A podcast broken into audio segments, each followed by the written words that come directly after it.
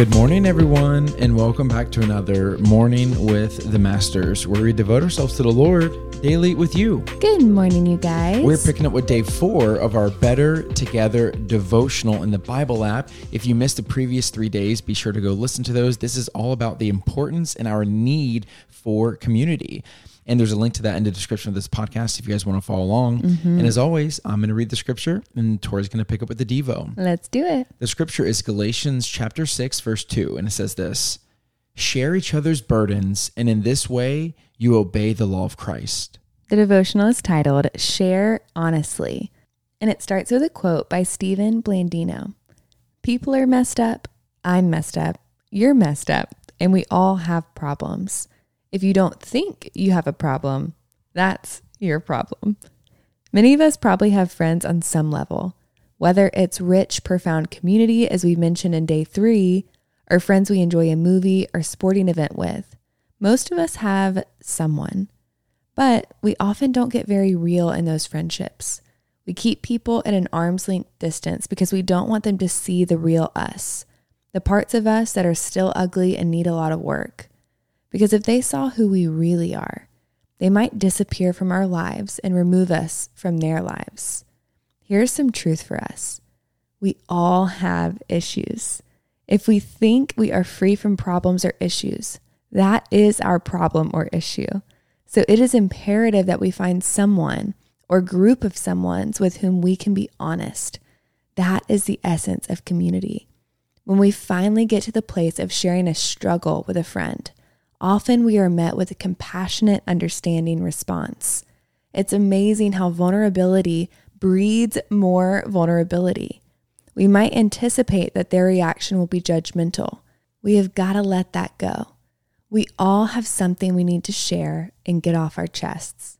So, who do we open our lives up to? People who have proven to be trustworthy, who are grounded in the Word of God and who will keep our confidence. It has been said that we should be our authentic selves with everyone we meet. We shouldn't put on a happy face and act like everything is okay in our lives. We can say we've had a tough day and simply move on without further detail. Transparency is an entirely different thing, and it is reserved for a select few. When we are struggling, we may choose to go into greater detail with those who have earned the privilege of bearing our burdens. God offers forgiveness to us freely. We need simply to confess our sins to him. However, James 5:16 says that if we want healing and freedom from those sins that trip us up, we must share with each other. Opening up our hearts to a trusted confidant brings not only a sense of relief and freedom, but also an opportunity to receive compassion and wisdom. Yeah, I think this is the perfect follow up from yesterday's devotional, which was on like the the how we live in community. Yeah. And I feel like this is the why we live in community. Mm-hmm. And it starts so well with that quote by Stephen Blandino, which is people are messed up, I'm messed up, you're messed up, and we all have problems. Yeah. I think sometimes we can sweep our problems underneath the rug and hope that they just disappear, you know, Yeah. but it doesn't always work that way. And I love how this devotional is so transparent and Mm-hmm. vulnerable and real about our need to be able to get things off our chest and to be vulnerable and to be transparent and to receive compassion from people and to receive help, but also to do the same thing for others. Right. Because just like in yesterday's devotional, when, when we mentioned all the hows of how to live in community, Yeah. They don't you don't just do them to do them. You do them because they serve a purpose. They serve a why. And the why is that people have a hard time. Things get messy. Life gets really hard. And this is a chance for us to all like sharpen each other and help each other out and be in, in hard times. And I just really love how this devotional really sets the tone for that. Mm-hmm. And the last little thing that really stuck out to me was talking about how we need to like do life with people who have been proven to be trustworthy.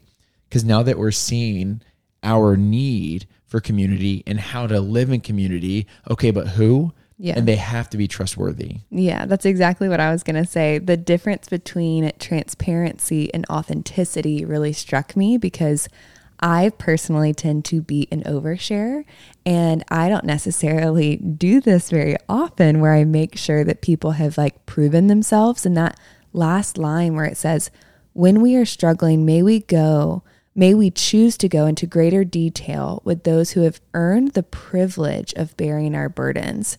And that kind of struck a chord with me. I was like, wait, wait, they earn the privilege of mm-hmm. bearing my burdens? Like, what does that mean? Like, it's a privilege to carry other people's burdens. And yes, it is a privilege. Like, the Lord carries our burdens.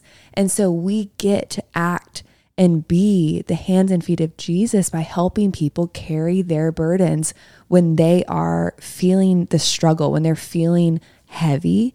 And for us, what a blessing to have people in our lives who want to help carry our burdens, but making sure that those are actually super trustworthy people who are going to lead you back to the cross and not just lead you into a circle of complaining is really, really important.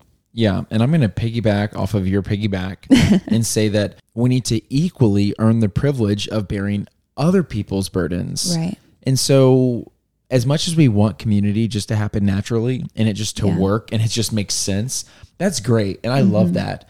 But that doesn't mean that we don't put in the work. Yeah. And we, that, that doesn't mean we don't go out of our way to ask the right questions or to earn the respect and privilege of sharing with each other's hardships. Yeah. So good. You ready to pray sign out? I am.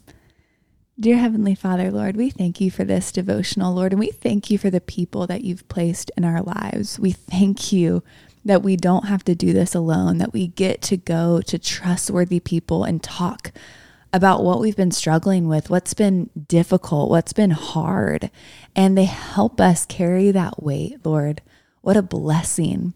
Lord, I just want to pray over the people who feel like they don't have those trustworthy people to go to.